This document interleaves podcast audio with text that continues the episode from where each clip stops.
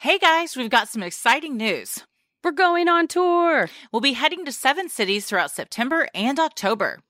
Tacoma, Portland, Denver, Salt Lake City, and a Tri-City tour of Texas where we'll visit San Antonio, Dallas, and Houston on my birthday.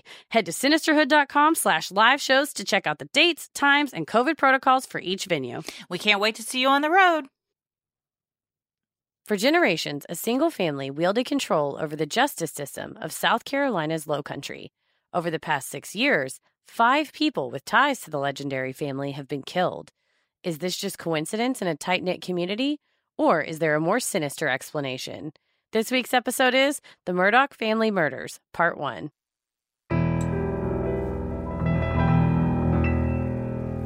Up, bump in the night, your heart fills with dread. Probably a murderer who wants you dead. It could be a ghost, a demon, or worse. Perhaps you're the victim of a witch's curse. It's hopeless, you're doomed. You'd call a priest if you could. You'd rather just listen to who? Sinister Hood.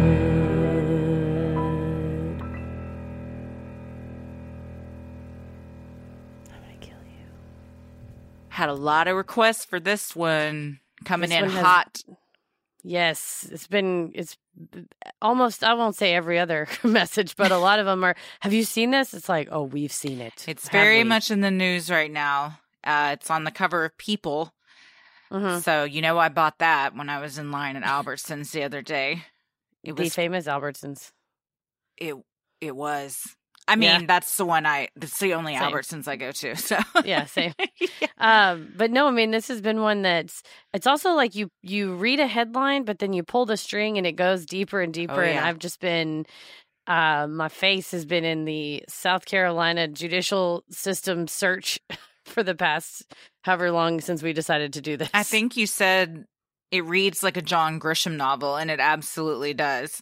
It, it does. Reminds me of kind of like a Midnight in the Garden of Good and Evil vibe with mm, kind of Southern some, Gothic. Yeah, like Tom Clancy or uh, John Grisham type of stuff for sure. Yeah. But then, you know, but at the at the end of the day, although it's, you know, unwinding that way, it's there, there are still five people now who have lost their lives yeah. who, due to whatever, whether we want to say it's law enforcement incompetence, some type of meddling possibly from the family, whatever the reason is, they're not getting any justice. Nope.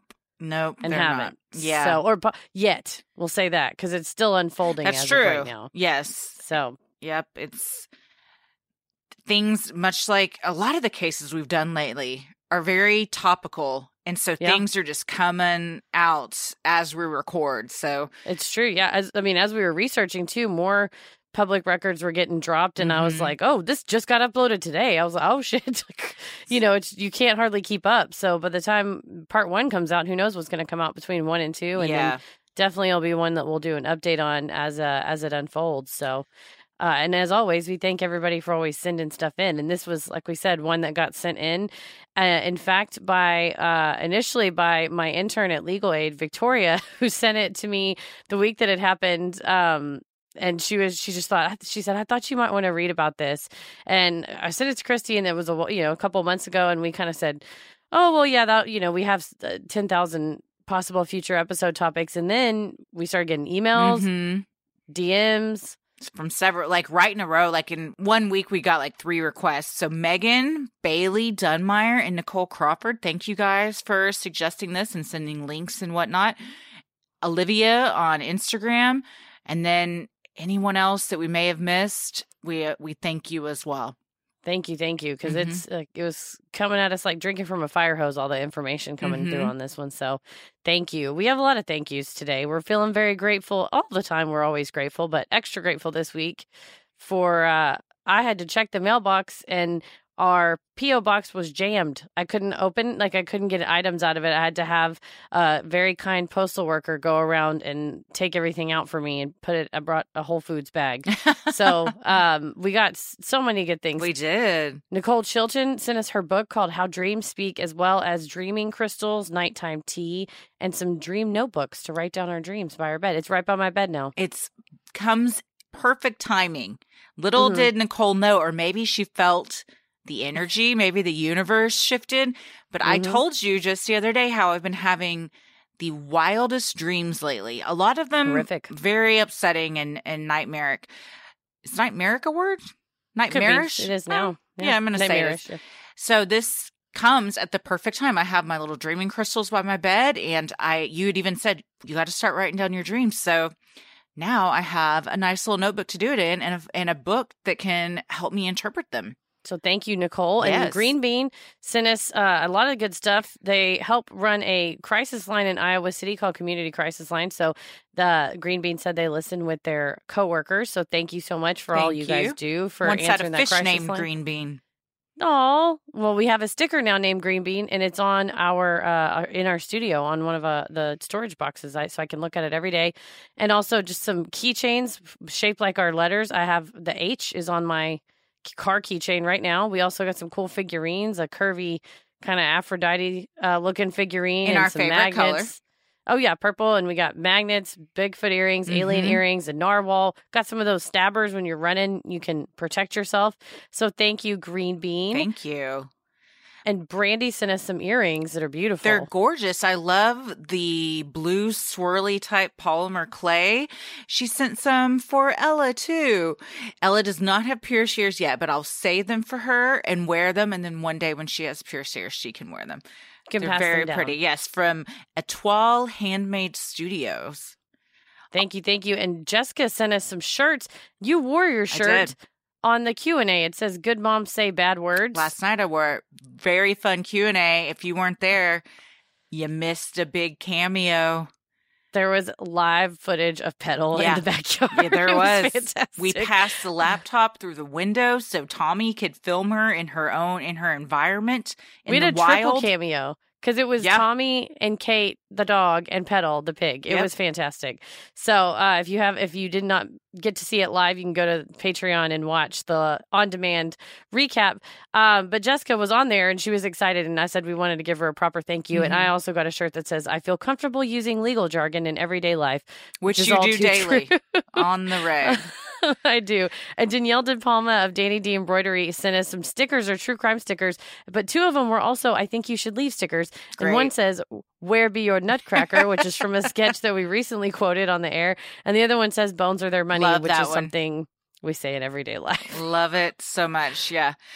And we got hooked up at the, the Chris ultimate thank you. Stapleton Willie Nelson concert the other night.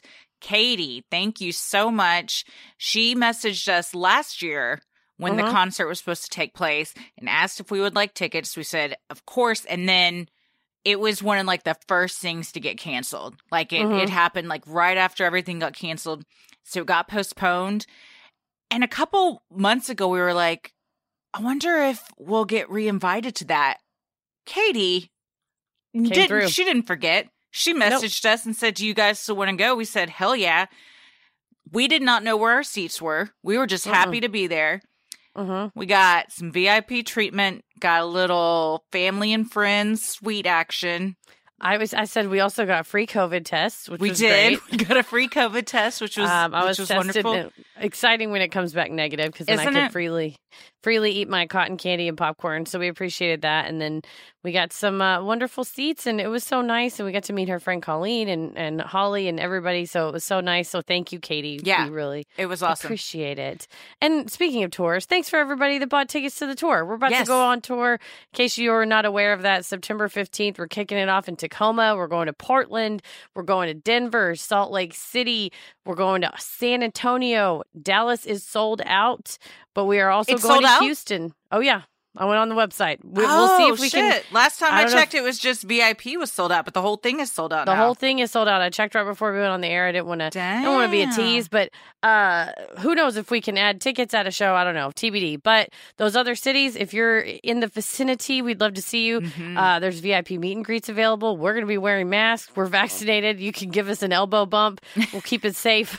um, each city has its own rules. So uh, the website, sinister hood dot com slash live shows, it'll give you a link to each uh, venue and what their mm-hmm. various and sundry rules are. But thanks to everybody who's messaged us where they're going to meet us at, as well as um, where they would like to see us. So yeah. that'll give us some ideas for twenty twenty-two. Absolutely. Yeah. If you can't come to Dallas, Hook, go to San Antonio or Houston. It ain't that far. Make a little, it ain't that far. Make a little trip out of it. Yeah, you know. Yeah, we'll be there. It's all Texas. It's only. It's that's my birthday drive week. twelve and... hours and still be in the same state. Yeah, that's true.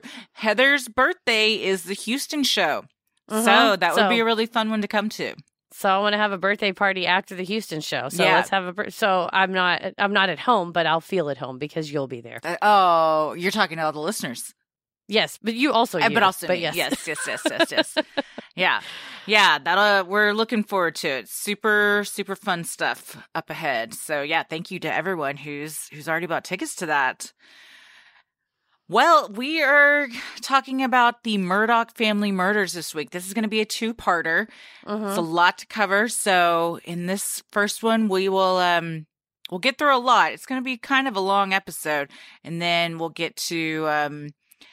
I don't want to say the meat of it because really there's no, so the much going is. on in this. It's like all of it is the meat of it. Yeah. So. so also, I just feel like it's important that we clarify, although it is spelled M U R D A U G H, they pronounce it Murdaugh. They in do. so many where places. I've checked a thousand different places. They themselves say Murdaugh.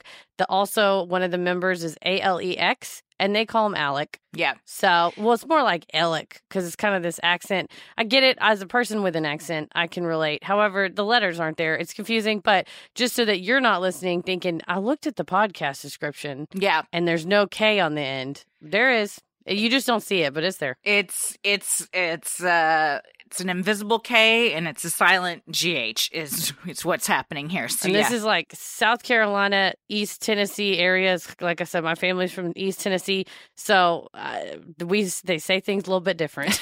And I guess they spell things a little bit different, too. There you go. Yes. Well, I'm Christy. I'm Heather. And let's get into it.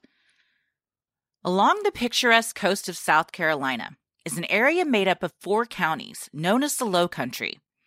Famous for its uniquely Southern architecture, cuisine, climate, and slow-paced way of life, the Lowcountry is a popular tourist destination for those looking for majestic golf courses, sandy beaches, and an undeniable Southern charm and hospitality. For over one hundred years, the Lowcountry has also been known for something else, the powerhouse legal dynasty of the Murdaugh family. You been to the Lowcountry? I have not. I, we get requests to go to both of the Carolinas frequently, and we have a friend in Asheville, mm-hmm. and I have a, a friend who is from also from Tennessee, East Tennessee area, and he says that Asheville is the most beautiful city in the whole world, and he loves it. And looking at uh, aerial photos and videos of this area, I'd love to go. I I've mean, been. It looks. Hil- you been there? Hilton I've been. Head? To, I've been to Hilton Head. It's there gorgeous, you go. Man, it looks gorgeous. Nice. Uh, the most beautiful golf course I've ever been on in my life at Hilton Head. My dad and I went golfing. You why'd you golf? Why'd you give me that look? Oh, because of golf. Fancy girl. Golfer. I took I know golf you... lessons when I was little. That's right. Um, you did golf and swimming, right? I... At the country club. Shut up. Meanwhile, I was drowning in the ball pit, and I almost drowned at the surf and swim in Garland, Texas. But some of us were at the country club. Um. Well, I do not know how to play golf. Like I okay, well. cannot get the ball off the ground to save my life. It just skitters across the green. But... Can you putt-putt? I can putt-putt, yeah. Uh, my dad was a very good golfer, and nice. When we went to Hilton Head, I went with him. Hague Point was the course, and it's one of the better memories of childhood, like, with my dad, because it was just like, I mean, it's beautiful. Like, it's overlooking uh, the water, and there's just, like, cliffs, and it's just so green and everything. Had still mm. remember a sandwich I had there, and I was, I believe, ten. It was, was it like a like a Southern cuisine kind of sandwich? No, it was like um, you could get sandwiches from this little like cart that came around, and and mm. you could buy like drinks and sandwiches. Oh, it was just probably the setting made it even better. Well, yeah, it was it was made by somebody who was around there. There was probably a little twist yeah, to it. Yeah, probably you know? so. Yeah, but it was it was gorgeous. So it's a very um, when you think of like the South or what the Southern um, picturesque environment looks like, this is what it is. Like all the right. huge, beautiful homes with like the wraparound porches and, and the shuttered windows and the huge uh, oak trees and Spanish moss and everything. It's it's gorgeous. In the nineteen twenties, Randolph Murdaugh served as the prosecutor for the counties of Hampton, Jasper, Beaufort, Colleton, and Allendale, a position that would be held in an unbroken streak by the Murdaugh men until two thousand five. Additionally, Randolph founded the family's firm, a practice that has grown to include seventy employees, including eleven partners and five associates, according to the state. Over the years, the firm has made millions from suing large corporations, government entities, and wrongful death cases. Locally, the firm is often referred to as the house is C S X built, a title earned from the reputation the practice established early on for suing C S X railroads dozens of times, making them millions. Yeah, the position's called the solicitor. And it, I mean, it's ostensibly a D A prosecutor. Mm-hmm. It's the same thing, but that's just, it, it's another kind of, it's its own place. It's the South. Yeah, that's. It's, yeah, it's, it's its own place. It's mm-hmm. got its own phrase for it and everything. And then also, you know, when you're talking about lawyers and big money lawyers, it is plaintiffs' firms, mass casualty plaintiffs' firms. It's similar to what Tom Girardi does, mm-hmm. did. For he, I saw today he's in a um, assisted living facility now. Oh, that went um, downhill fast. Yeah, and uh, so when you take that case, kind of case, when you say, "Okay, Missus Smith, you know your husband was killed on the job at the railroad. Uh, we'll, we're going to sue wrongful death. Say we get you know twelve million dollars. Well, a third of that's going to go to the firm." Mm. And the higher up, the more that one third becomes. And then you also recover all your costs and fees. And so it's, it goes up even more. And so that's how you really get to build this dynasty. And it, I imagine, would help if not only you're doing civil lawsuits, but you're also doing the criminal lawsuits. Boy, that's convenient. You get in both sides. Speaking of lawsuits, I'd like to say everything in this episode is our opinion based upon facts and uh, publicly available records. Someone has uh, indicated uh, elsewhere that the Murdaughs are a litigious bunch. What? Shocking, what, I know. What would make one think that? I know. You're one of the most powerful legal families in the country. I'm one of the most powerful legal families in the country. You are, yes. The McKinneys. don't, you, the Murdaughs First and only lawyer. A candle to the McKinneys. And you know what? It she only takes alone. One. Exactly. You're at that powerful. She stands alone. That's me. Until two thousand five, Alec Murdaugh served as the prosecutor for the South Carolina fourteenth Judicial Circuit, same as the generations before him. Known as Big Red, Alec had attended the University of South Carolina, where he obtained a Bachelor of Arts in Political Science in nineteen ninety.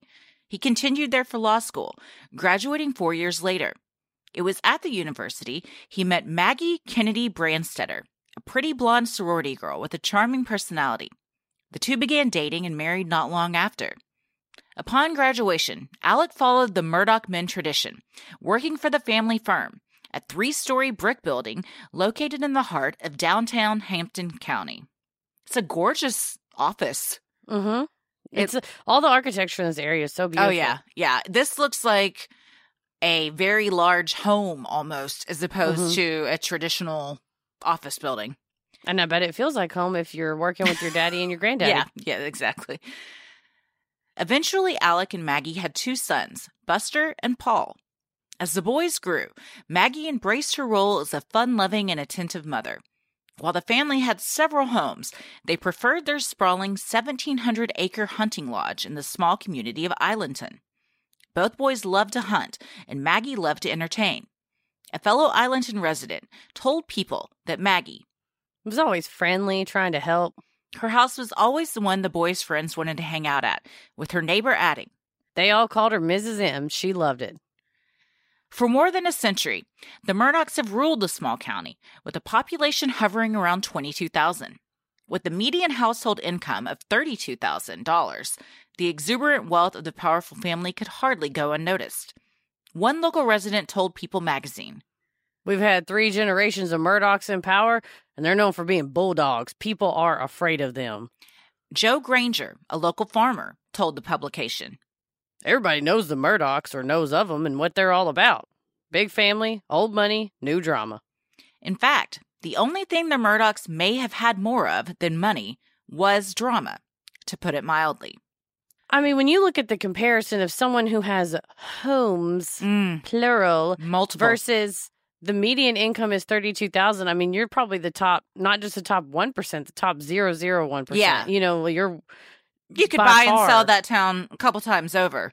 You got multiple boats. Yeah. You got multiple houses. You got a lodge. You got, you know, all this stuff. And it's, oh, you know, being a partner in the firm, some of the members of the family were, and it just the, the salary and or the share that you get from the cases that you bring in.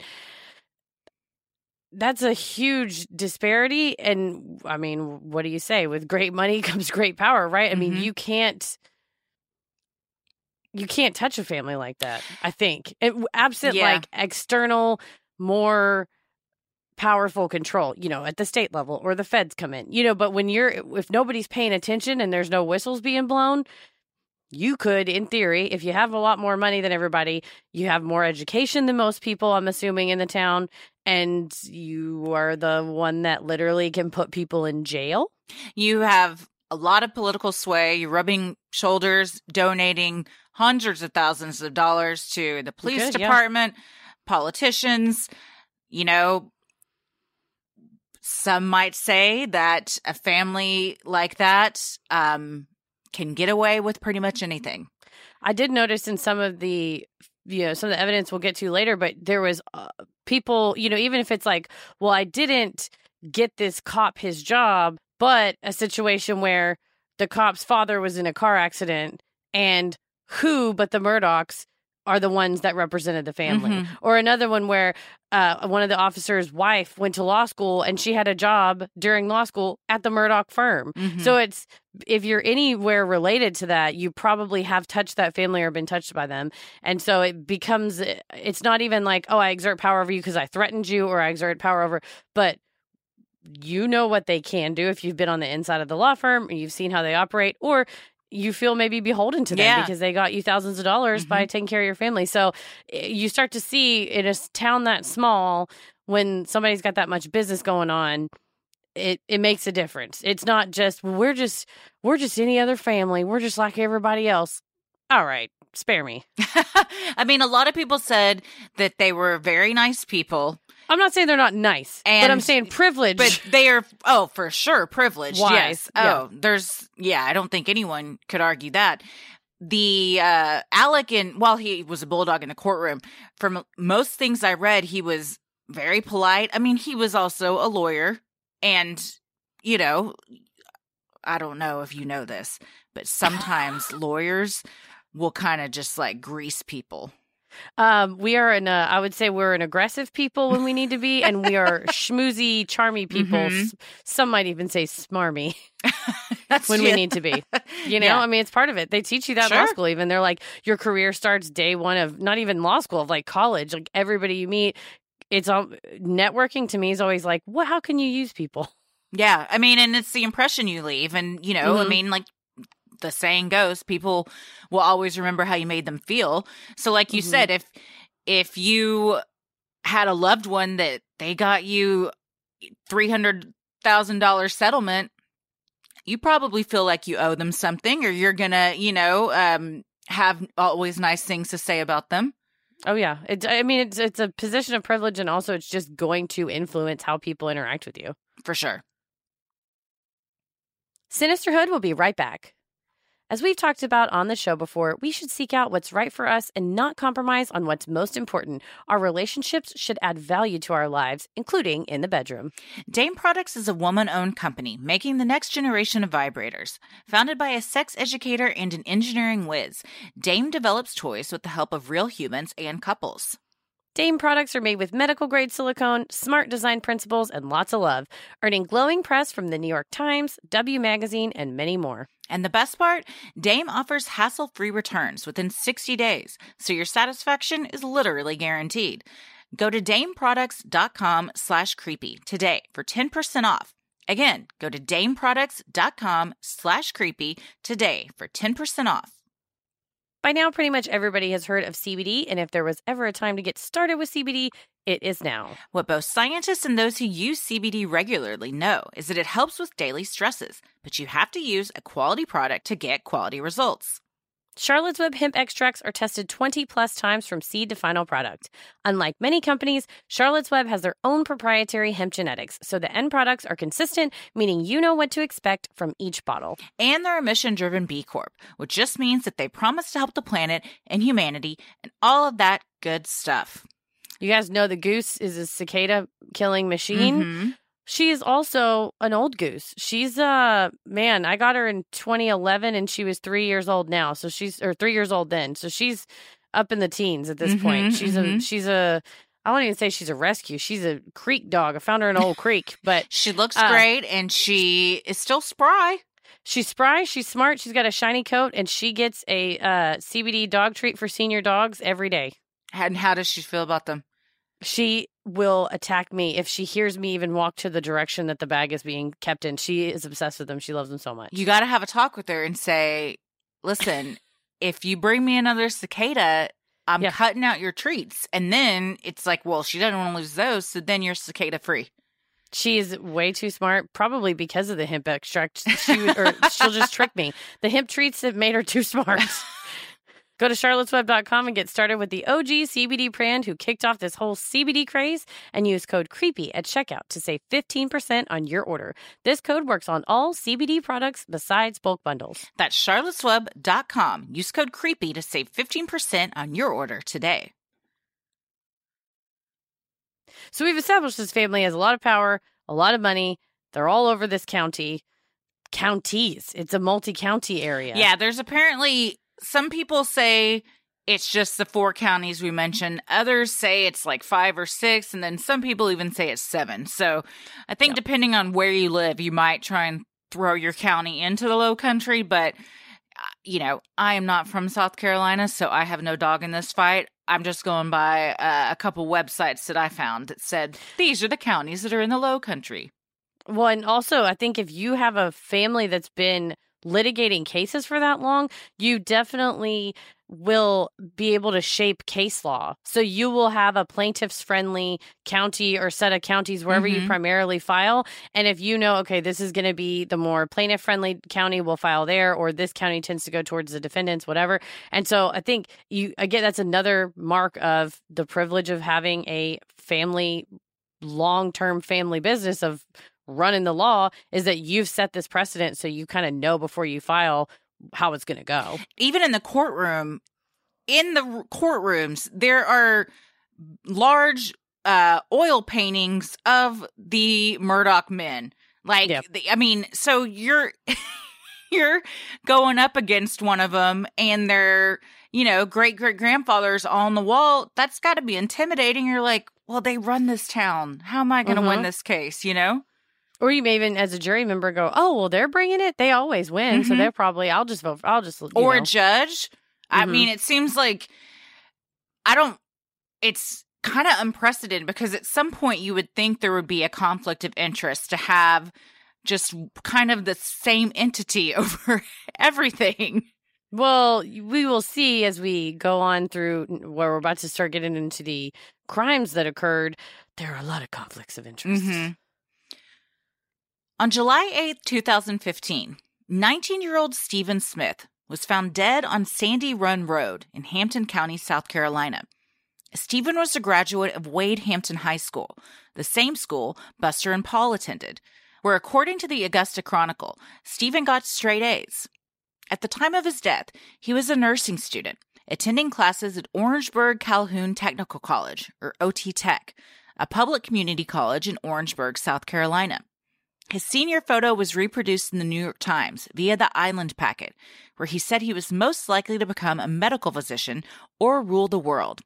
His mother confirmed to the Augusta Chronicle that Stephen was in the process of discovering himself and his sexuality.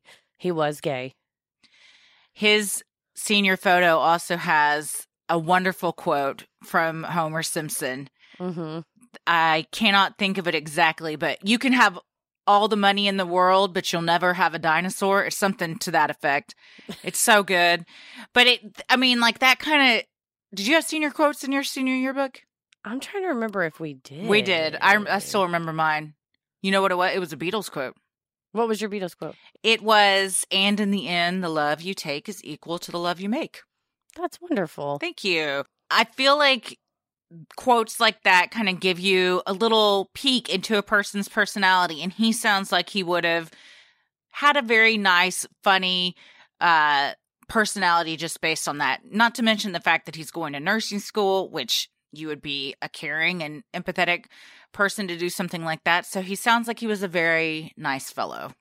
Saying that you want to rule the world would definitely have been something I would have put in my senior quote. So, see, you know, it's it really does, like you said, it gives you a little insight. We we don't know him personally, but mm-hmm. when you read about what happened to somebody, you want to, like you said, there you don't want to define somebody by the worst day of their life. Mm-hmm. And he his his mom, he sure had a mama who loved him. Oh, I'll tell yes, you what, to this sure. day. Mm-hmm. South Carolina Department of Public Safety incident reports obtained by the Daily Mail indicate that on July eighth, twenty fifteen, between the hours of oh one hundred and oh four hundred, an incident took place involving the victim, Stephen, and unknown subjects. His injuries were described as blunt force trauma to the head. After examining the body, it was determined that Stephen's left shoulder was dislocated, and an E M S worker noted in a report that a projectile wound was located on the victim's head. A hole in the skull was located above the victim's left eye.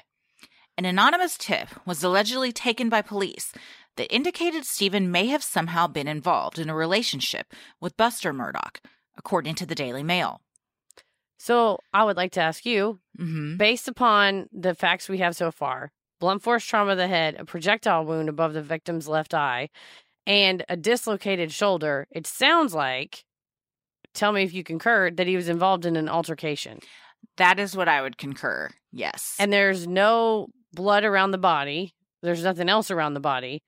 So to me, it sounds like perhaps he was physically assaulted, injured somewhere else, and then placed Taken where he there. was found pretty much on the center line of the road. He was found about two and a half miles from his car, which was on the mm-hmm. side of the road. And police reports say his he had run out of gas and he was walking home. That was their speculation based on the gas can was, or the, the gas tank of the car was open. Mm-hmm. Yeah. I didn't see, not that I want to sound suspicious, but I did not see where they measured the actual gas. They just said his, this is what they found, a car, door open, gas tank open. Yeah. And, um, let's see, what year was this? twenty fifteen. Okay. So most people have cell phones. So if you run out of gas, most likely you're going to call somebody to come help you and not just start walking two and a half miles in the dark down a uh, a dark road. And that was, I believe, his mother made a comment to the to the your point that said he would never have done that. Mm-hmm. He would never have walked down the dark road. He knows better. It was extremely dark and isolated. That would not have been in his personality. Yeah. The D P S reports also showed that Stephen was found with no vehicle debris, skid marks, or injuries consistent with someone being struck by a vehicle. The reports also stated that the victim's shoes were loosely tied and both were still on. Despite the report stating, we see no evidence to suggest the victim was struck by a vehicle. Officials would soon change their tune. The medical examiner ruled Stephen's cause of death as undetermined, and the result of a hit and run. The doctor who conducted the autopsy concluded his injuries were consistent with being hit by the mirror of a large semi-truck. According to reports from S C D P S, when confronted with the evidence of the bullet hole, the doctor told investigators there was no gunshot wound or bullet fragments found. Yeah, when reading these reports, you feel like I can feel in the investigators' language how frustrated they are to receive this response back after you say, no, no, I was there. Mm-hmm. I saw the condition of the body. I saw they even sent people two miles in either direction to try to find broken glass, broken plastic, anything. And they found nothing. There was and no the broken invest- glass in the wounds on his face. Like his mom was like, Mm-mm. if he had been hit in the head by a truck going that fast. A mirror. Yeah. Yes. There would be glass like in the wounds in his head. There would be glass and probably the entire mirror on the street by the body. And ultimately, when the investigator said, first of all, said, what about this bullet hole? And the uh, medical examiner goes, whoa, what bullet hole? I don't know what you're talking about. No one, there wasn't one there. The investigator also said, well, wh- what are you talking about? And they said, well, I've just decided this is the cause of death. It's your job to figure out how it happened. It's it's as if you're reading two different cases. This is uh, this case has parallels to a lot of things we've covered before. This part in particular um, reminds me of the Ellen Greenberg case, where you have mm-hmm. different differing opinions, but the science is pretty clear. Yeah, you're you as an investigator are saying, how Wait a minute. could you possibly come to this conclusion? What are you looking at? Mm-hmm. And imagine being his distraught mother who's aware of oh. the con- his condition, and you're being told, you're crazy. No, that didn't happen. Your son was walking down the middle of the road and somehow was did not see the lights of a semi truck coming at him. Do you know how close you have to be standing to a to a car to be hit by their side mirror? Also, I would like to point out, Uh, I'm not sure how tall he was, but I don't think it was like eight feet tall. No, you know, like semi trucks are pretty high up off mm-hmm. the ground, so uh, there's a lot of, to say the least, there's a lot of holes in this theory. Mm-hmm. Yeah. Stephen's mother, Sandy, disagreed with the results. She pointed to the lack of vehicle debris near his body and told the Augusta Chronicle.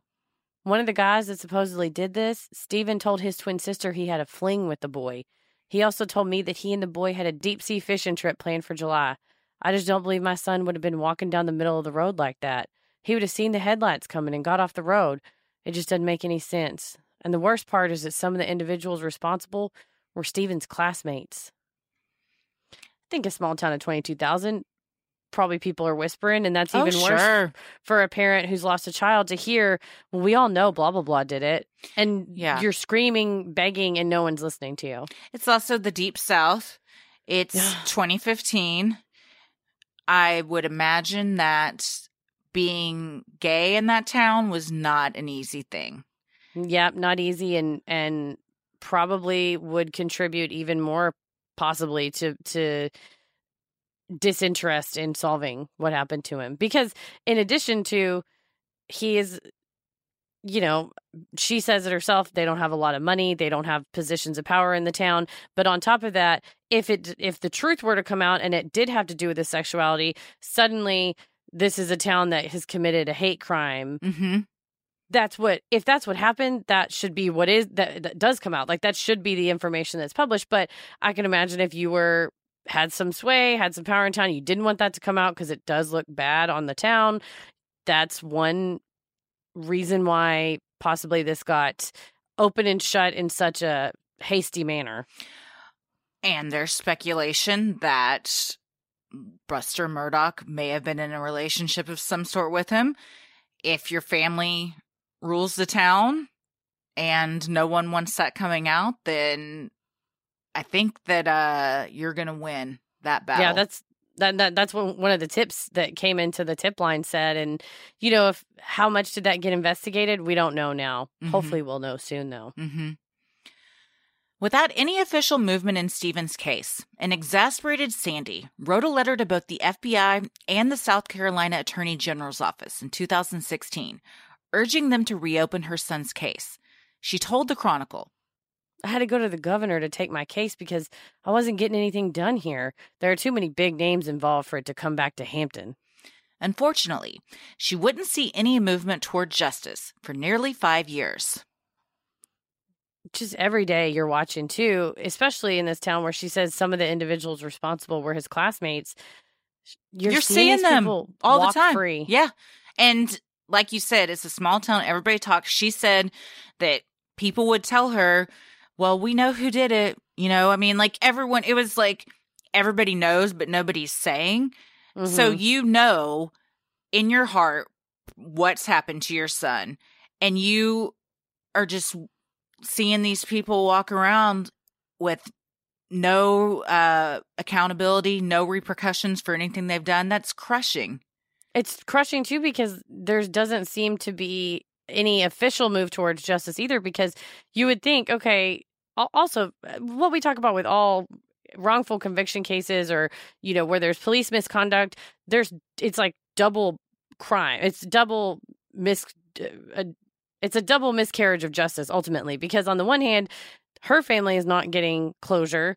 She's not getting any type of resolution, justice, feeling like it does matter. You know, I think when you've been the victim of a crime, even if it gets solved, it does not bring your family member back, but there is at least some semblance of a resolution. Sure. And so to have it just go, it doesn't matter. Why do you why do you keep asking about yeah. this? The case is closed. It doesn't matter. The the translation is your son didn't matter. Yeah, and you don't and then, matter. And you don't matter. And then the second miscarriage of justice is whoever did do it, who knows what they're capable of? If they were capable of just, this is a, a vicious attack on this young man, what else are they out there doing? Sure. What else have what they else done, they, possibly? Or yeah. have they done or willing to do? So it's it's twice as, you know, when it's something like that, it's twice as awful. And it just, especially just her feeling of there's too many big names. Well, mm-hmm. the implication is that I'm small and I don't matter. And, and the whole point of our justice system is that everybody matters, right? You want to, they all deserve that crack at at getting it solved. So ideally, but ideally. As we see all too often, that is not the case, especially no. in a small town where a, a one family reigns supreme. I read one interview with her where she said, to your point of like resolution, like, I know how he came into this world.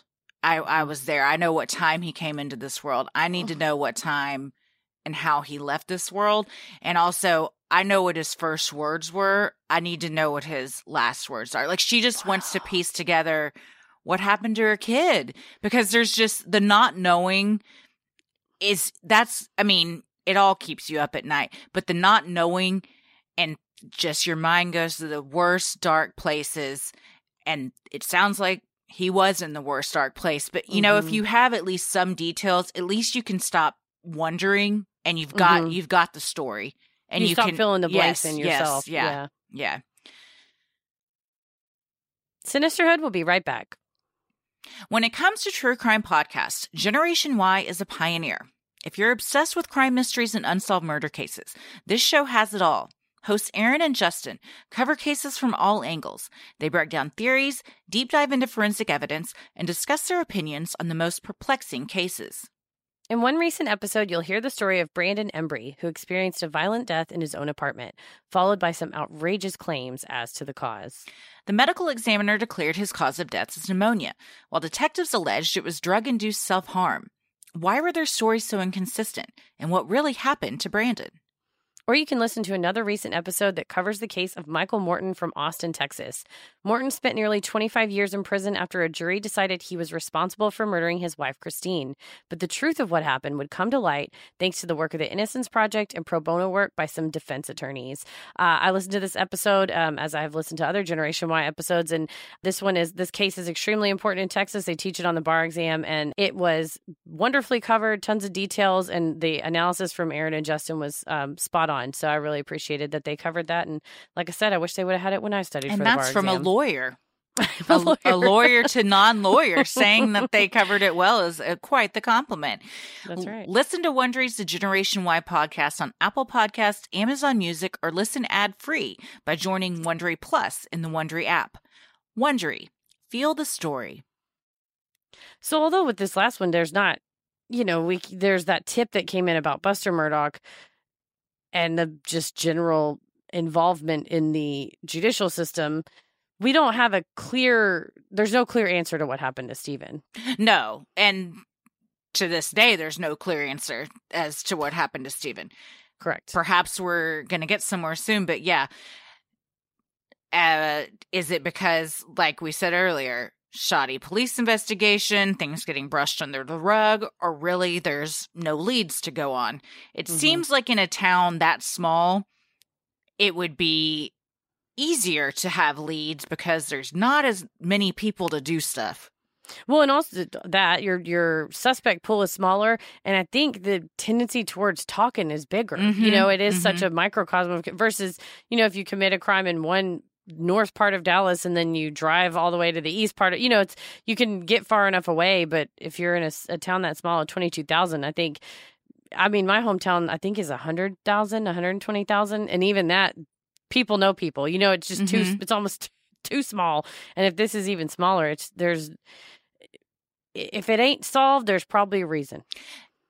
If what really happened is a trucker hit him in the head with his mirror, an investigation could be done to find that trucker out. Truckers have to make way stops at stations. There's cameras.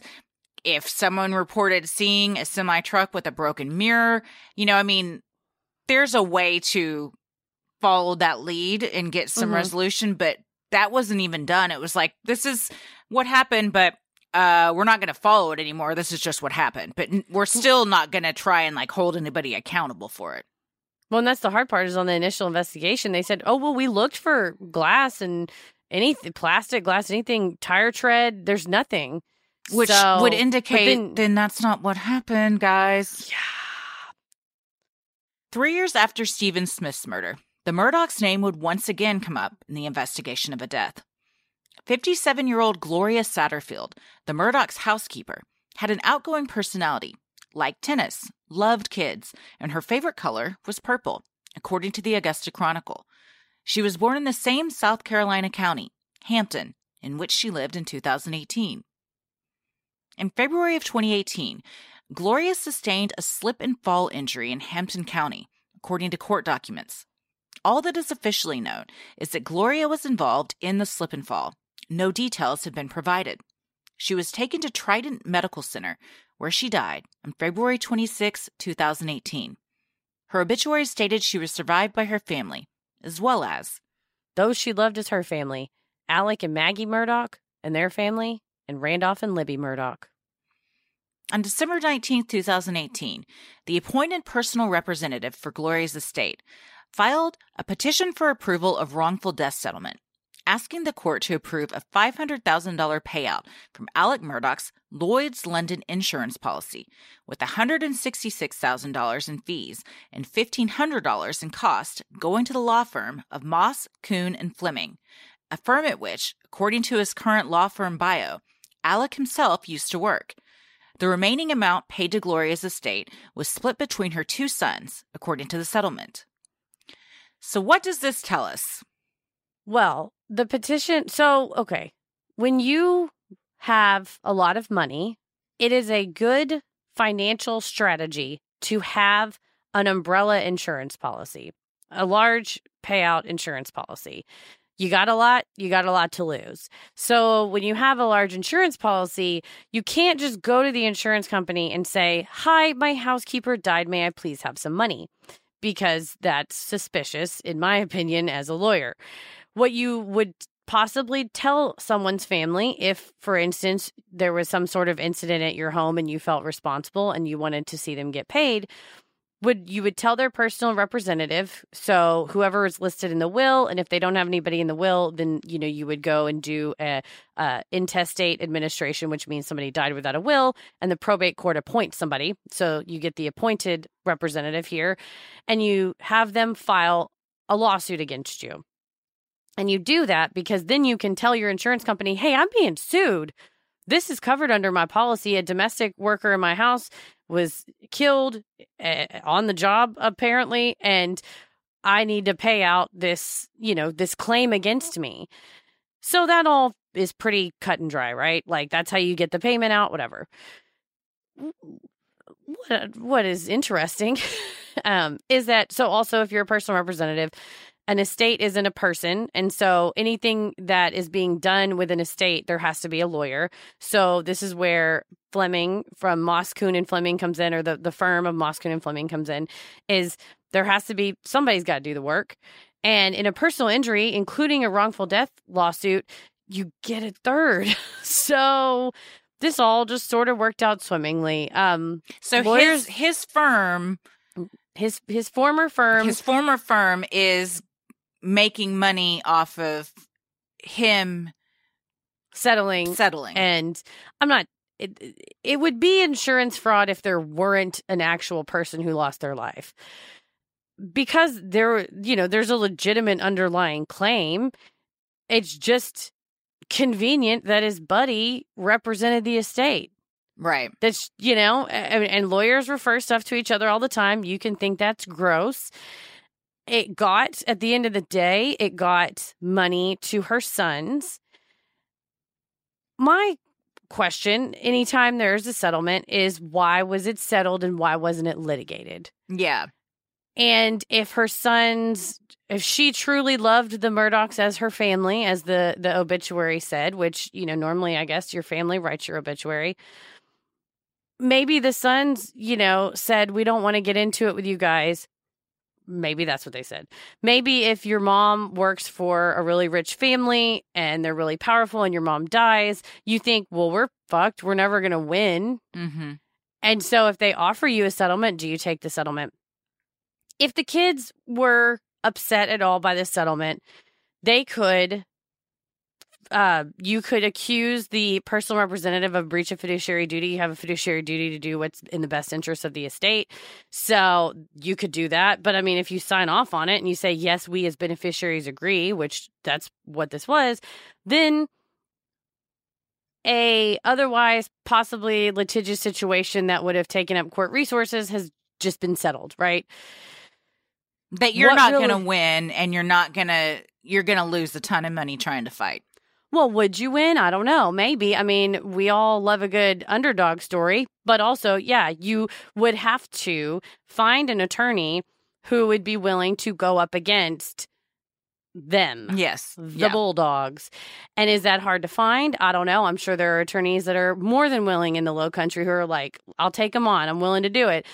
In this case, Uh, later on, when someone else who is uh, in the Murdaugh orbit needs an attorney, that's the same people they refer this kid to.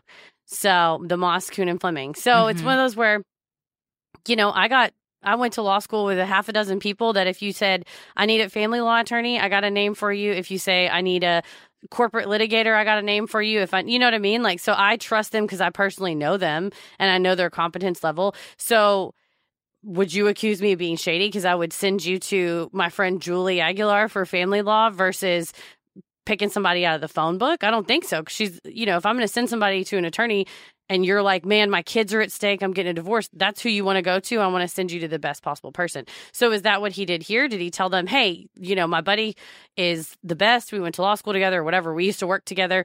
You got to go to him. So, you know, it's one of those on the surface. I think if you're not in the legal field, you're like, uh, he sent him to his friend and his friend made one hundred sixty-six thousand dollars. That's kind of like how referrals work. Like, I'm not, you know, uh, I'm not practicing for money anymore.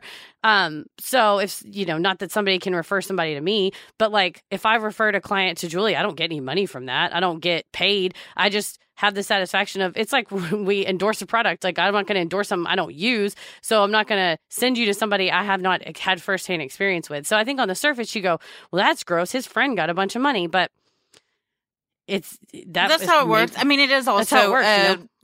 I scratch your back, you scratch mine. Oh, I'm sure. Well, and on the flip side, you know, that, and being in a small place like that, you're going to get conflicted out of stuff. And when Moss, Coon, and Fleming gets conflicted out of something, you want to make sure they send it to Murdaughs, mm-hmm. right? So, you know, back and forth. Yeah. So I'm, I wouldn't say, I think this case is really uh, incendiary and everybody wants to be like, they're monsters. But you know, I'm I'm not going to say that in this case. I, I don't... Uh, my big question is what the hell happened to this woman? Yeah, I'm not even that bothered by the fact that they referred them to their friends, because I imagine everyone in that town is his friend that's in the legal mm-hmm. industry. My bigger question is what happened? And like you said, why was it settled? Yeah. Well, and it's... If it was, yeah, what happened? That's the question. I mean, a, a trip and fall or a slip and fall, whatever you want to call it, that's pretty cut and dry as to what would happen. Somebody slipped and fell and hit their head or something, and that's what caused their death. So was there an incident in the house that they felt responsible for, and that's why they settled? You know, I mean, like you said, was for it... For that large amount of money. Yeah, it was yeah. like during during her working hours. Was it something that wasn't as much of a um, accident as maybe something that, I don't want to say intentional, but it's one thing if there's like uh, spilled water on the floor and you, you slip and fall down versus like something that's a little more unusual. Like a, a clear-cut case of liability. Yeah. Why would you be willing to give Uh, so that's the, the the again, you have to ask yourself, what is the impetus behind this action? Is it, oh shit, we had a clear danger in our house and she suffered as a result of that danger? And was the danger a person? Was the danger an aspect of the house? Like you said, water on the ground, a mad person pushes somebody down the stairs. Mm-hmm. Or on the flip side, is it, we loved this person. Unfortunately, she had an accident. It wasn't even really our fault. But we loved her like family and she loved us, and we are lawyers and we know how to work the system ethically to get her kids something, because mm-hmm. we know she didn't have a big estate and didn't have anything to leave to her, to them. And this would be a way for them to get that. And could that, be a bit of both. It, yeah, and it could be a bit of both. So, again, I think it's easy to be like, these evil people have murdered their housekeeper. When the reality, we don't know that. No, we don't we have don't facts know. to say that. Mm-hmm. And also, you know, if... If it is that close working, you know, this person's really a part of our family and you just want to see their family to get taken care of. On the flip side, it could also be because they felt liable. Sure. They felt responsible. Mm-hmm. February twenty-third, twenty nineteen was supposed to be a night of partying for then nineteen-year-old Paul Murdaugh and five of his friends. Between five thirty p.m. and six p.m., Paul was seen purchasing alcohol at a Parker's fifty-five convenience store, using an I D that was not his own. At the same time, Miley Altman and her boyfriend Connor Cook also purchased alcohol at the Parker's fifty-five, using a fake I D that showed Miley was twenty-four, according to her sworn deposition. The teens, Paul and his girlfriend Morgan Doughty, Connor Cook and Miley Altman, and Connor's cousin Anthony Cook and his girlfriend Mallory Beach, headed to the Murdaugh's island house and drank together for about an hour. Around seven p.m., they headed to Pocky Island, about an hour away by boat. From eight p.m. to midnight, the teens drank White Claws, Coors, Budweisers, and other drinks they had purchased and hid inside Paul's family boat, a seventeen-foot Triton. They would sneak back to the boat for drinks, while adults Christy and James Wood hosted an oyster roast, attended by Miley's parents, Paul's aunt and uncle, Christy and Randy Murdaugh, and several other people, according to Miley's deposition. So this was just a party night. Starting six o'clock, you get loaded up at the old Parker's fifty-five, and then driving around on a boat. And the reason and- they took the boat, because it was cold that night. It was like fifty mm-hmm. degrees on the water. That's cold. They got a heads up that there was going to be a checkpoint on the street. And a so, drinking and driving yes, checkpoint. So they thought it would be easier and they would be less likely to be stopped if they were on a boat versus a car. A seventeen-foot boat, too. That's a big boat. And then you're going to this oyster roast. According to depositions, it was clear that these teenagers were drunk.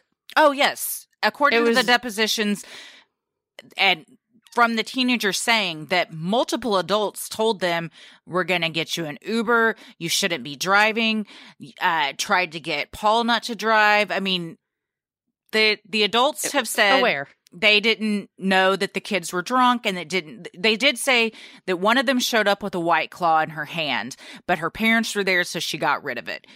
But then they said no alcohol was being served at the event. I've well, never, they had it on the boat. I've, I've. But have you ever been no. to a Southern no. oyster roast? I haven't. I would love to go. It sounds been delicious. An old crawfish boil, though, and yes. about half of it's drinking. Yes. Half of it's mud bugs and half, the other half yes. drinking. I can't imagine yeah. that you would have that type of party without alcohol being served to the adults at the very least. Maybe they weren't giving it to the kids, but yeah. So by all accounts, the the adults say they did not know the kids were drunk. In depositions from the kids, they say they knew that we were drunk. Yeah, that that their behavior at the very least indicated that they were drunk, but then also, yeah, that they were told, hey, come on now, y'all can't be driving. Yeah. This, where we talked about the parallels from other cases, this part is begins the Ethan Couch yes. parallel. Yep. Mm-hmm. I've had the same thought many times in researching this. The Garmin tracking device on the boat shows the group left the party at twelve eleven a.m. While the majority wanted to go back to the Murdaugh's house, Paul allegedly said he would get a shot no matter what, according to depositions. Driving the boat, Paul then headed towards a nearby bar, with the Garmin recording the boat, almost colliding with the Wood Swing Bridge, according to Count On News two. So already the tracking device on the boat, they all they almost already got into a wreck. Mm-hmm. And they haven't even got to the bar yet. Yes. But they're headed, so you once you drink what you bought from the Parkers, then you're headed to get some more. Yes. Security cameras show Paul and Connor entering Luther's Rare and Well Done, a bar that touts itself as the best downtown nightlife in Beaufort, at twelve fifty-five a.m., while Miley, Mallory, Anthony, and Morgan stayed near the boat. At twelve fifty-nine, Paul ordered a round of Jaeger bombs. Connor then ordered a round of lemon drops. According to Connor's deposition testimony, Paul got into a fight on the way out of Luther's. The other men were in Paul's way, and according to Connor, Paul got an attitude and started throwing chairs out of the way before Connor grabbed Paul and the two walked away. Cameras show the two teens leaving the bar at one oh seven a.m., eight minutes after they had arrived. And then in Miley's deposition, she said they also could see the patio area where the altercation outside was also taking place. So they show up already drunk, and in eight minutes, they have a Jaeger bomb and a lemon drop. Yeah. That is so fast to have those two shots. Jaeger, and then, man. Oh, I want to throw up just thinking about Jaeger. And then you get back on the boat. And the whole time, Anthony Cook later says that he is begging Paul to give up the keys and to let him drive. And everybody's like, Paul, you don't need to be driving.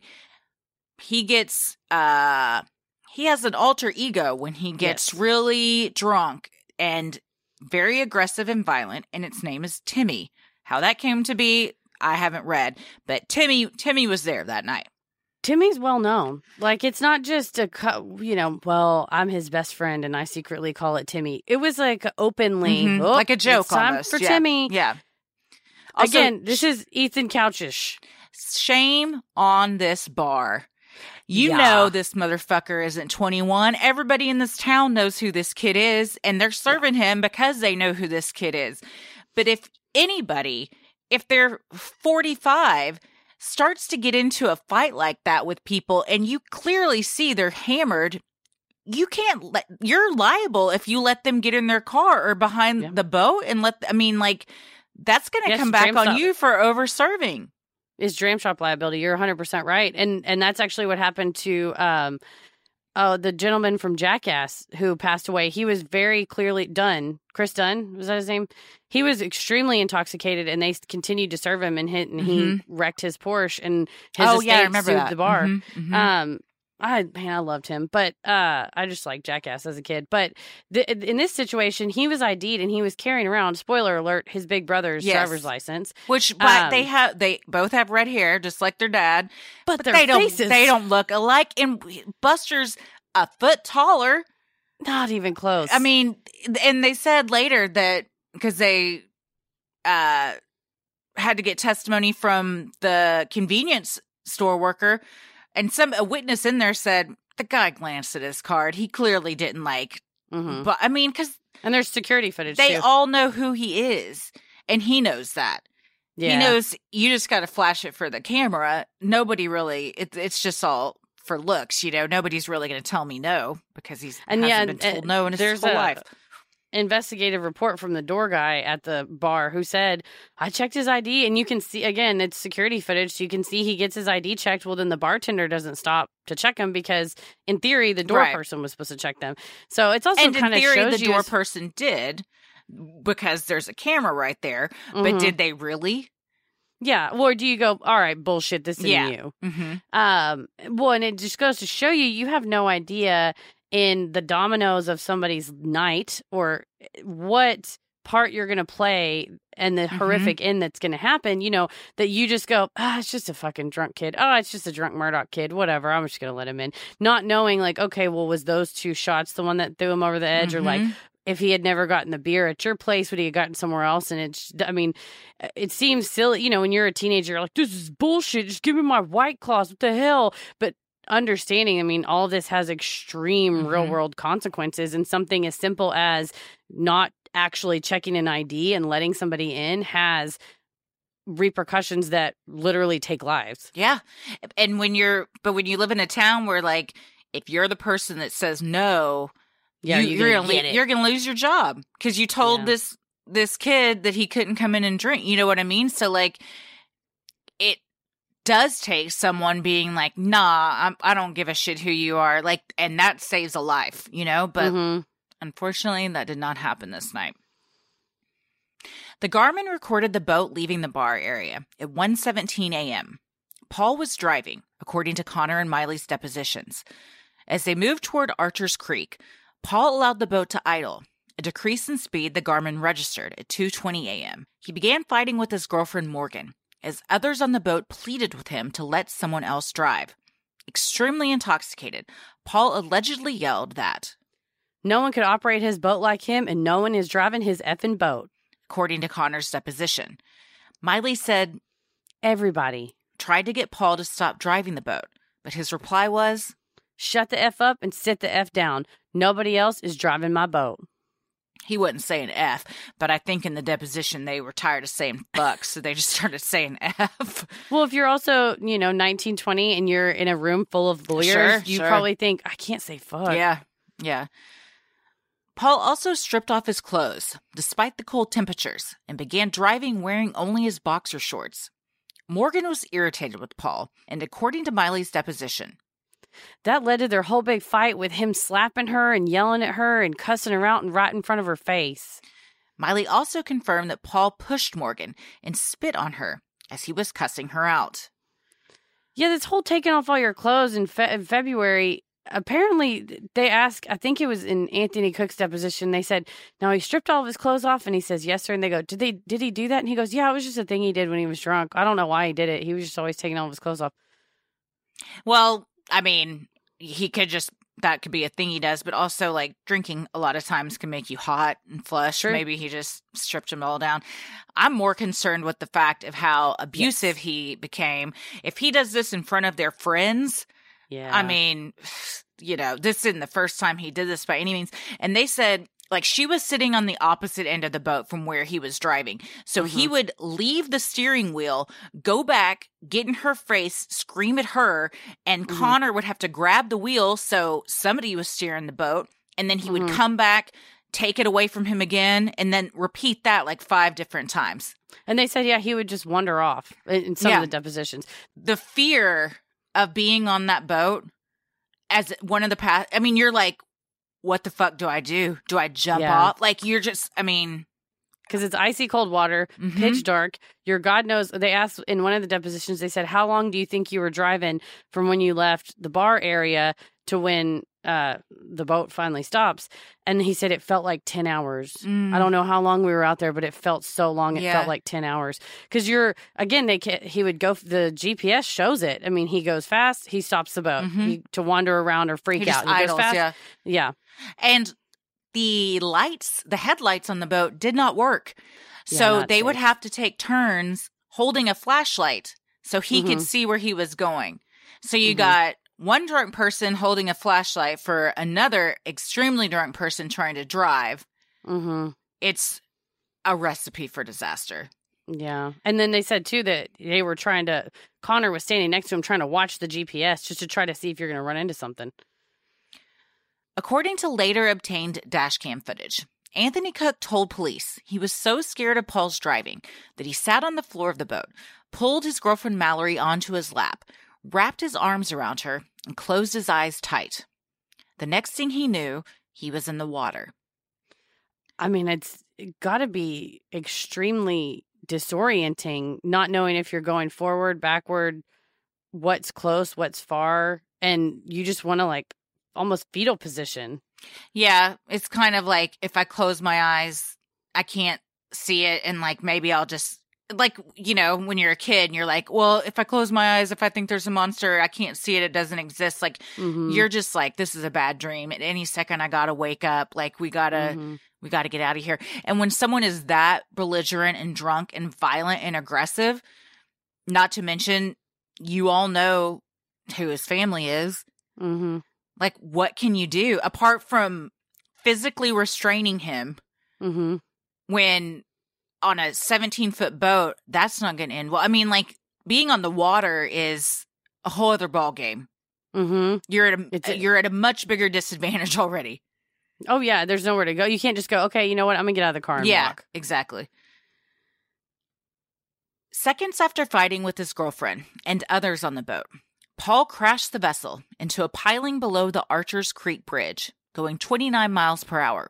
Paul, Anthony, and Mallory were thrown into the cold, dark water. Connor and Paul made it to shore, but Mallory was nowhere to be found. Miley recounted the terrifying moment in a later deposition.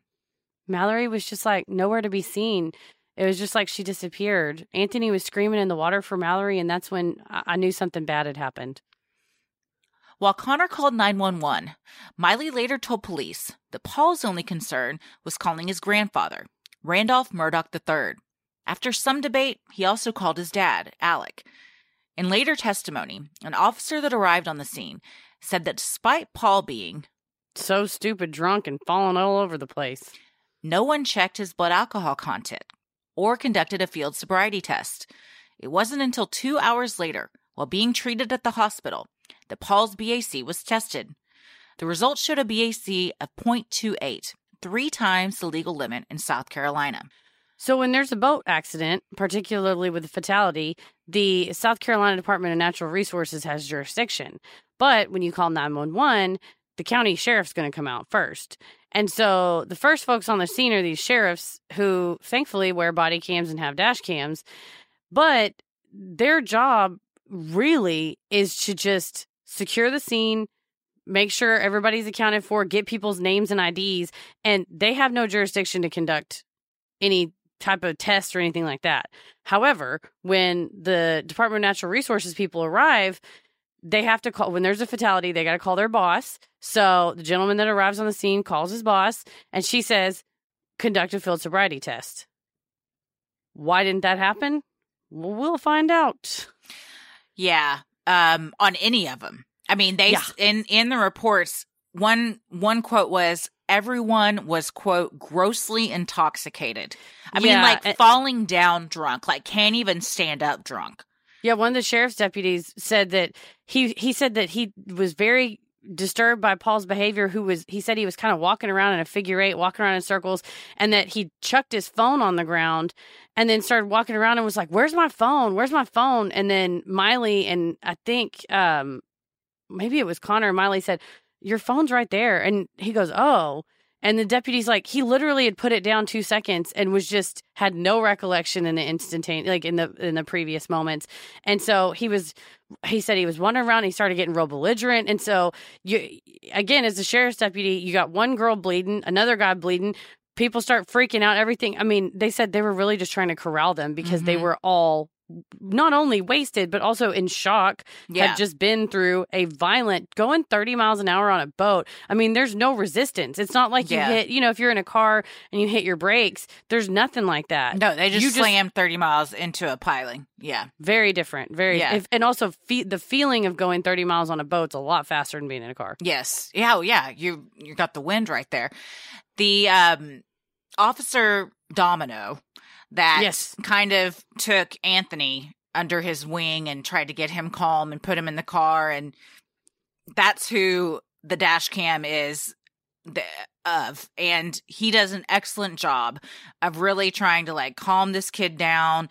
And he's, like, very cool and stuff with him. I will say, the entire time I was listening to this, I thought, what if these kids weren't rich and white? Yeah, they probably all would have been uh, cuffed, knees in their yeah. back. Instead, I mean, granted, they just went through something yeah, they were very terrifying. They're all very clearly drunk. They're all underage. They have admitted to the police, it's on, you can hear the audio, that they're all drunk and that no one on the boat was twenty-one. And they're still, I mean, the cop's like, let me get you a cigarette. Let me get you another cigarette. It's okay. Just, like, you're not going to be in trouble. I promise. And, I mean, he's he's being nice, but the privilege yeah. is just oozing out of the situation. Indeed. Yes. Indeed. Yes. According to dash cam footage obtained by Fitz News, a distraught Anthony Cook can be heard saying multiple times that Paul was driving the boat and that everyone pleaded with him to hand over the keys. However, in a later police report, it was noted that Anthony did not know who was driving the boat. Anthony can also be heard yelling, "That motherfucker needs to rot in fucking prison," when he sees Paul outside the police car. He goes on to tell Domino, "Y'all know Alec Murdaugh? That's his son. Good luck." Yeah, he sees Paul walking around, who's still in his boxers, and he starts yelling. At this point, it's heartbreaking. Uh, Anthony borrows the cop's phone to call his mom, and mm-hmm. he's like sobbing, like, "They can't find Mallory. We've all been in a in an accident. You need to call her parents." The cop starts talking to the mom, and Paul walks by the cop car, and Anthony just starts yelling at him. You you think you smiling? You think this is fucking funny? My girlfriend's missing," but and just mm-hmm. and you just get this mental image that this drunk kid in his boxers is just mm-hmm. stumbling around with this Laughing. smug smile, like, "I'm I'm not gonna get in trouble."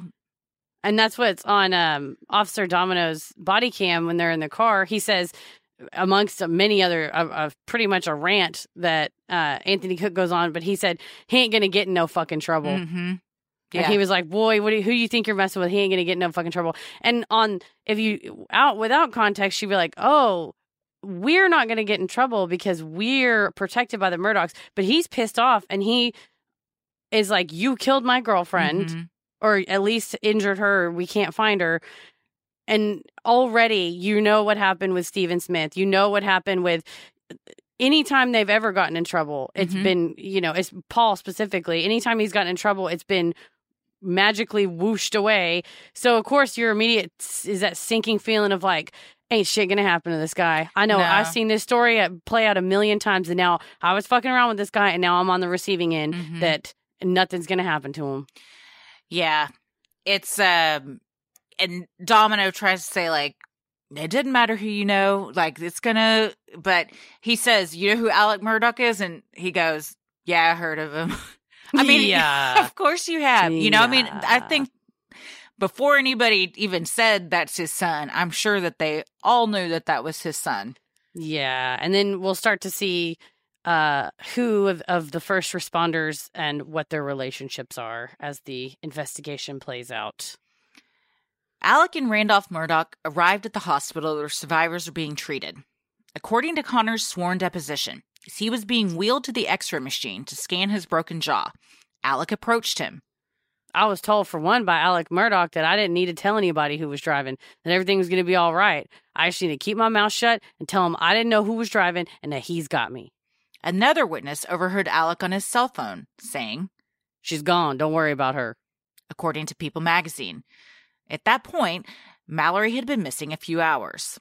And so this is where we start to see, on the scene, Anthony Cook is extremely distraught, and he's screaming, you know, "Paul was driving. He killed my girlfriend." The folks on the multiple boat were times. Like, Mul- like, multiple times. Several officers have him confirm it multiple times. And you yes. hear the audio of, yes, "I got down on the, the bottom of the boat, but the last thing I saw was him driving." They're like, and one of the officers goes, "You sure Connor wasn't driving?"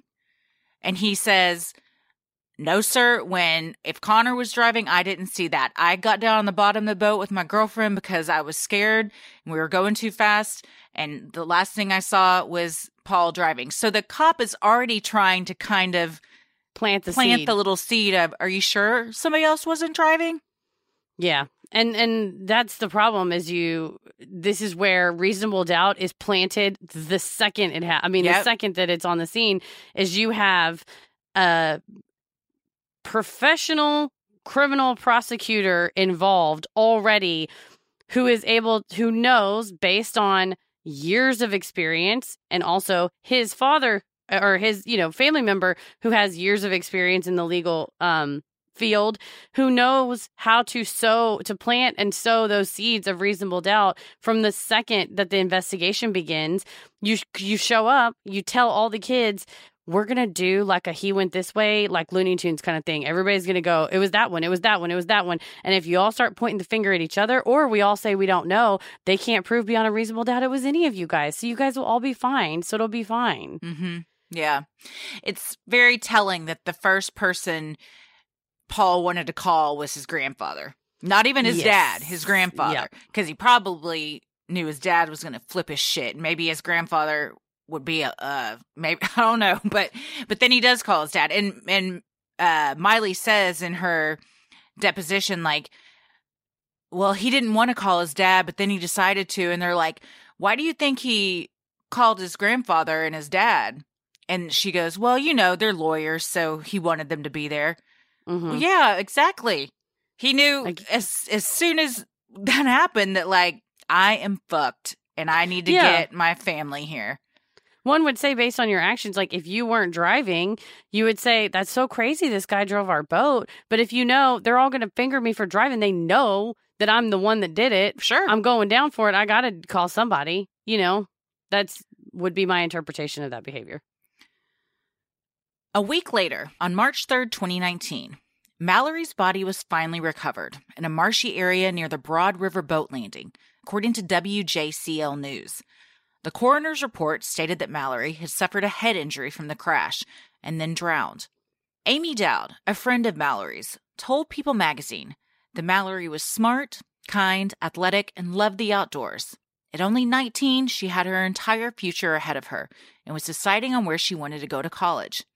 According to Amy, she had a perfect future ahead, like a happily ever after. It's sad.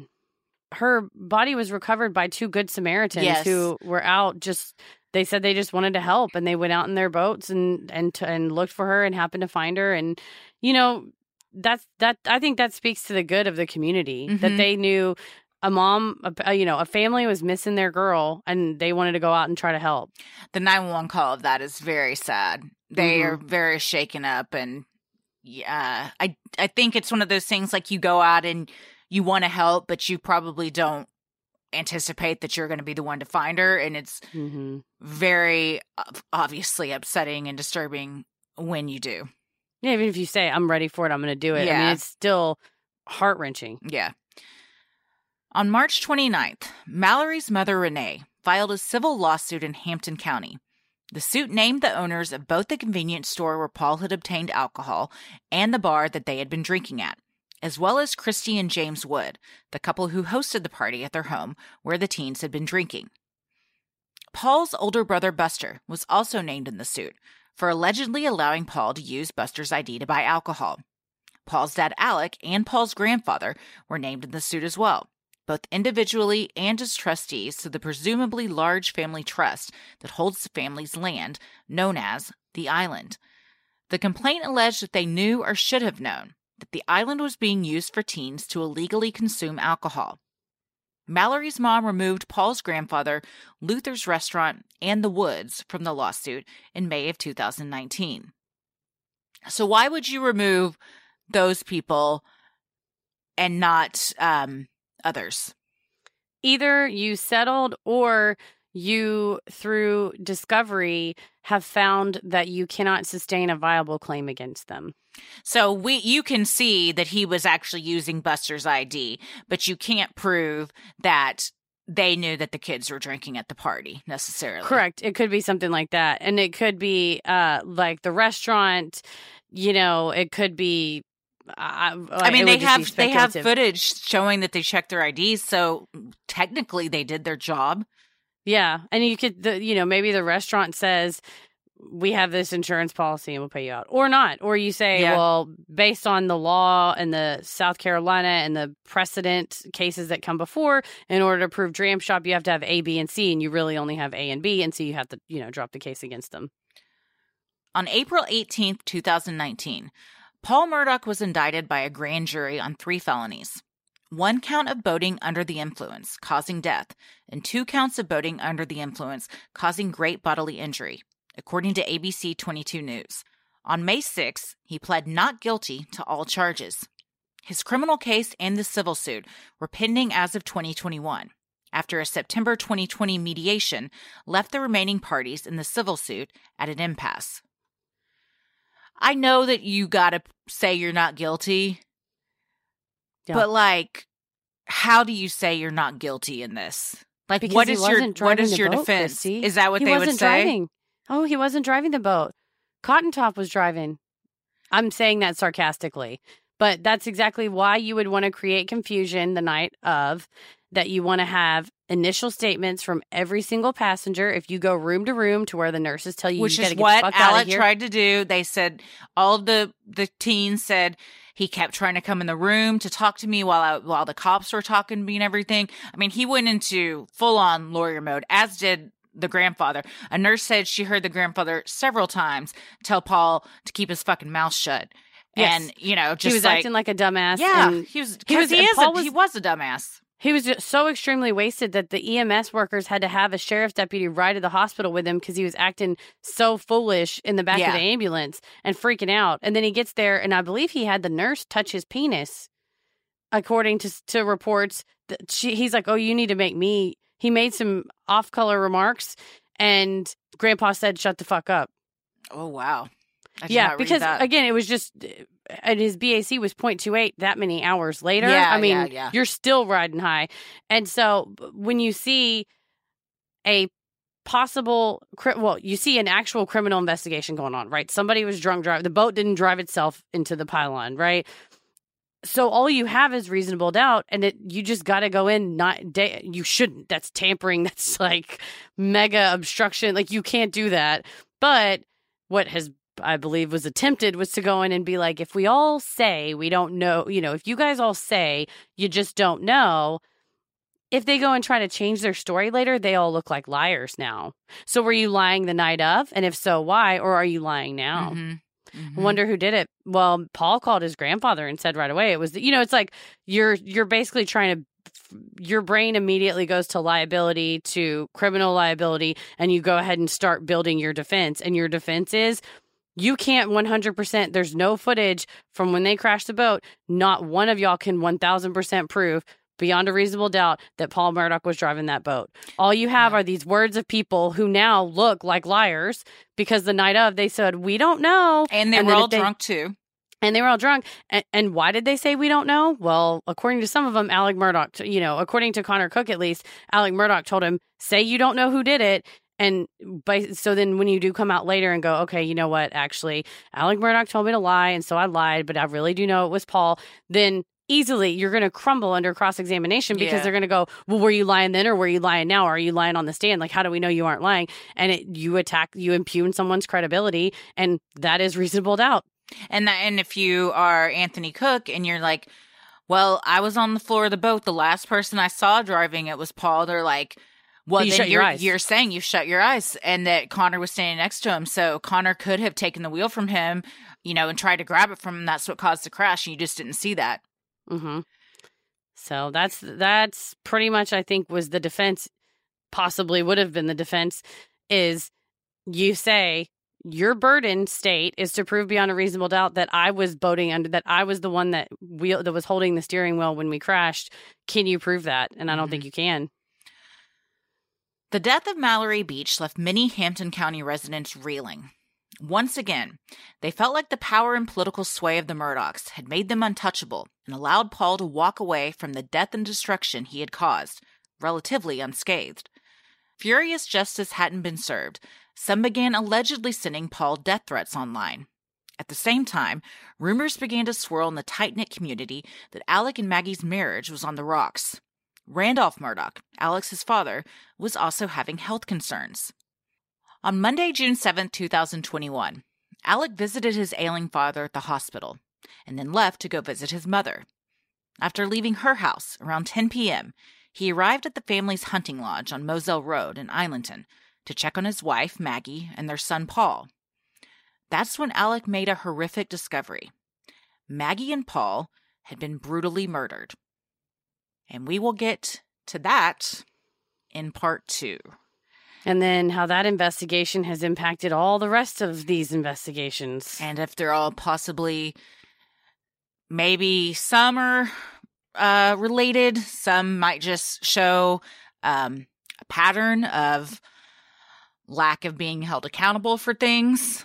But favoritism. Yes, yeah. There, some might be directly related. But the... Um, The double homicide, I mean, like we said, this whole episode had so much in it. Yes. And now we get to an even larger piece of the pie that is yeah. equally just as horrific as this. And so many questions. So and many lots questions. Of, and I, lots of theories and lots of stuff out there. And I think that's kind of why, too, it has gained such news is that it, it is horrific to have, you know, any two people gunned down. But like I said, when you start to pull the one thread, you go, and he did what? And then he did what else? And what else happened before that? And so you start to see that there's been, like you said, some type of a pattern, something going on for the past, at least since twenty fifteen.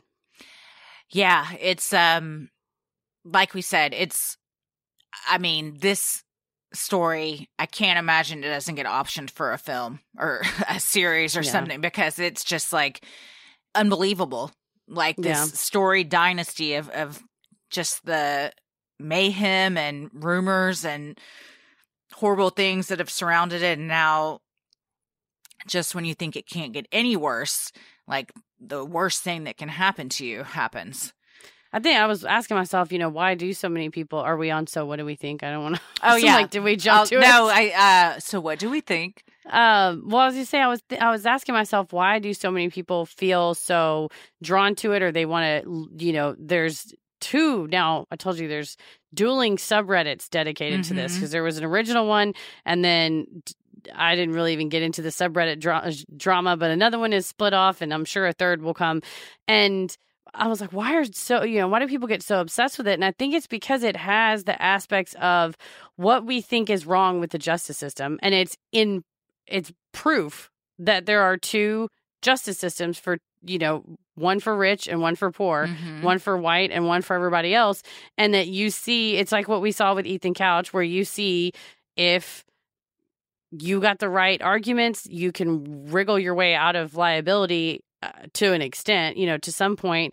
And almost to like with the Girardi case of when you have somebody that's that powerful and seemingly untouchable, when you see them fall and crumble as a society, it's like Schadenfreude. You're like, yeah, I fucking knew it this whole time. For, for all the people that the Tom Girardi victimized, and then all the, you know, especially Stephen Smith's mom and anybody else that has crossed paths with them and just thought, I'm nobody, and they get to do whatever they want. They have a blank check for life. And then you're like, yeah, yeah, that is that is justice. Not the the, the double slaying. No, you know, but I won't seeing... say that's justice. I don't think no, anybody no, should no, no, no, that no, end. no, no, no. But I'm saying seeing that possibly all this stuff coming out about Mallory's death, saying, thankfully, someone's finally saying, they were meddling in this case. They were trying to mm-hmm. get Paul. I'm not. No, I I do not want to be misinterpreted in saying that, that their their deaths were justice at all. But seeing finally some investigation is going into this that yeah. for Mallory's family, and their her family even came out and said, we understand what it's like to lose a child. We're so sorry. You know. Oh, I don't we, think anybody except for perhaps who did this wanted wanted that end. Certainly no, not wanted that her end, family. But wanted, yeah. You just, you want to see, okay, finally, like, uh, you know, Stephen Smith's mom wrote to the governor and say, you know, somebody look at this. Somebody from the outside look at this and finally crack that ninety-year stranglehold on this community. And I think that's another reason why people are so fascinated with a case like this is, I mean, this is very real, and all of these people are hurting like real people, as real people, not even like. But it has the makings of a Hollywood movie. A huge, powerful Southern family that's very rich and wealthy that something like this happens to. And it's almost like, like you said, kind of just like a spectator thing where you're kind of almost removed from it being like, no, I'm not saying it's good. I'm saying that's why people get fascinated with cases like this. That's true. I think it, it's hard to like walk the line between, okay, I want to report on this and analyze it and discuss it, and this is entertainment, because I don't think it is. You know, it's somebody's life. And sure. No, I'm not talking about us, oh, but yeah, I'm talking yeah. about, I mean, there's a reason that it makes the cover of People, and that, you know, a ton of people are talking about it, and there's a million articles online. Like, the media latches on to cases like this. For sure. And and just uh, investigates every angle. You know, you start seeing somebody was uh, one of the local news outlets had released some footage from a traffic stop that uh, Paul had been, you know, driving, speeding, I think, while he was, you know, out on bond for something. So it's like, you know, you start to, they're starting to dig up every possible instance that, oh, that all goes the skeletons to, are going to come out of yeah, the closet for skeletons sure. Skeletons out the closet. That's exactly the phrase I was looking for, and yeah. I could not find it. But no, I think that's uh, this next half. I think it's almost, and I'm. I think we. That's why we split it like this, because I think there, there obviously some connection. There is some type of connection, but seeing how, and I'm, you know, maybe it's the irony of seeing how Paul and you know whoever else has taken, you know, in theory, taken Mallory's life, impacted these people's lives, whether what happened to their housekeeper, what happened to Stephen Smith, and then how the justice system treated them. Now, how will the justice system treat whoever did this? And will justice be done swifter, a different way? Uh, you know, and, and again, seeing that there are two separate justice systems. And how will the justice system treat the Murdaughs? Yeah, ex- exactly. And like, how will the resolution, you know, maybe a community will change that you have to realize you can't just keep serving the rich and powerful that you've been serving this whole time, that at the end of the day, you got a job to do. And the job is to every person, whether it is the richest people that it happens to, or whether it's Mallory or whether it's Stephen Smith, that they all deserve somebody looking into their case and investigating it and not covering up, making you know, pulling the, sweeping things under the rug is mm-hmm. what it's looking like was happened. Yes. So we will get into all of that in the second one. And we imagine things will come out even before we record that one. So we'll keep, yeah, keep our eyes peeled, keep it, keep adding to it and doing updates and everything.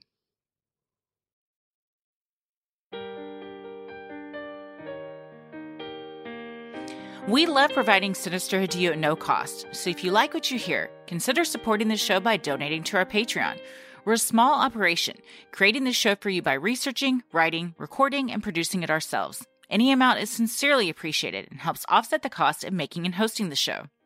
As a thank you, you'll also get some sweet perks like ad-free episodes, a Sinisterhood sticker, membership to our exclusive Patreon Facebook group for those in the Ruling the Airwaves and Getting Into It tiers, special shout-out on the show, a monthly bonus minisode, and patron-exclusive video and audio content, including our Am I the Asshole and relationship advice segments where we read and discuss the best Reddit has to offer. And yes, I said we have a new tier. It's called Getting Into It. It includes a live-streamed bonus performance every month. So whatever we uh, release weekly on the Patreon for those of you in the other tiers, this Getting Into It tier will get a special live show every month. This live show this month, we don't know what it's going to be because you get to vote on it. So the voting has commenced.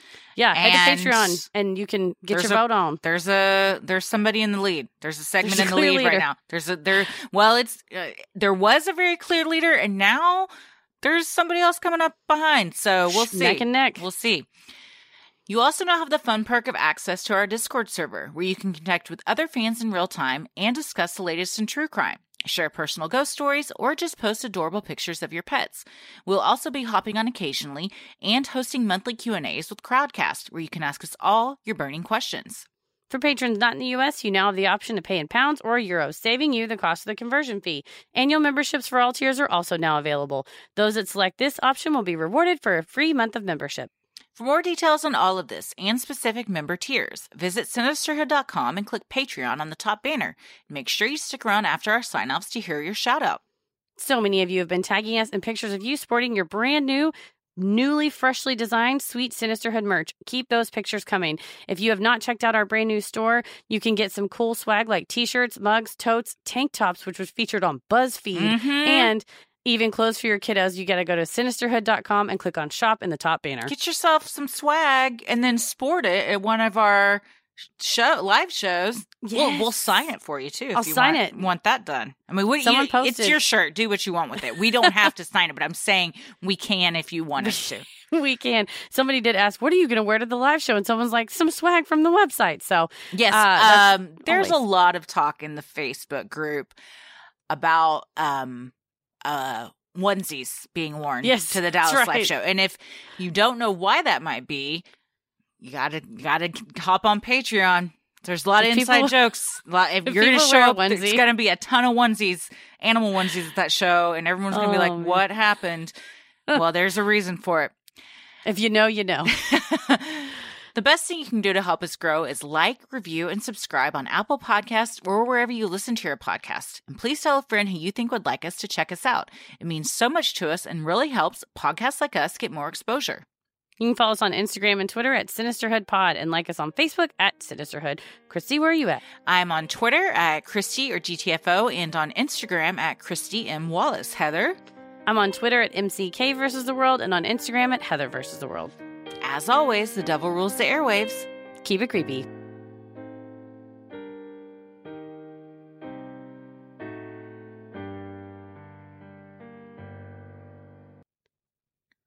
Hey everybody, thank you so much for supporting the show on Patreon. Here are your special Patreon shout-outs. Candace. Brittany Knapp. Judy Aaron. Guercus Marijuanas. Lindsay Atkins. Ariana Robbins. Teresa. Morgan Yeats. Sally Mize. Julie Peterson. Olivia Estrada. Lala. Victoria. Kristen Ott. Michaela B. Jane Kang. Samantha Hill. Megan Pennick. Lynn Chappell. Lindsay R. Peterson. Will Berger. Annie Donovan. Faith Thomas. Selena Patrick. Lindsay Rowson. Estella Oborski. Britt Rand. Ariel. Kendra D. Catherine Johnson. Jessica D. Audrea Parker. Jana Natero. Ankh Kalaya. Lilith. Lanny Williamson. Ariel Peters. Phil C. Maria. Christopher Mims. Loren M. Anderson. Chris Irvin. Katie O. Turner. Jenny. Brandy Foster. Anastasia. Jennifer Kristoff. Haley Church. Hannah Habito. Miranda Martin. Ashley Nicole. Sean Gordon. Meredith Grelfin. Elon Bridges. Deha Alexis Bell. Rachel Garcia. Jen Izzo. Emma Glaxman. Hannah Miller. Tabitha Strange. Allie Vaughn. Anne Olivia Rose. Nina Kaufman. V. Kim Rogosienski. Kayla Donovan. The Vulgar Virgo. Tracy Hanks. Kimberly Crystal Marie. Taylor. Andrew Bertucci. Allie Hobensack. Chelsea. Ellie Morgan. Jada McLaughlin. Leanne Hatch. Angel Harris. And Shelly Wisenant. Thank you guys so much for supporting this show. We could not do this without you. We hope we pronounced your names right. We sincerely appreciate all your support, especially during these trying times. Stay safe, stay healthy, and keep it creepy. Sin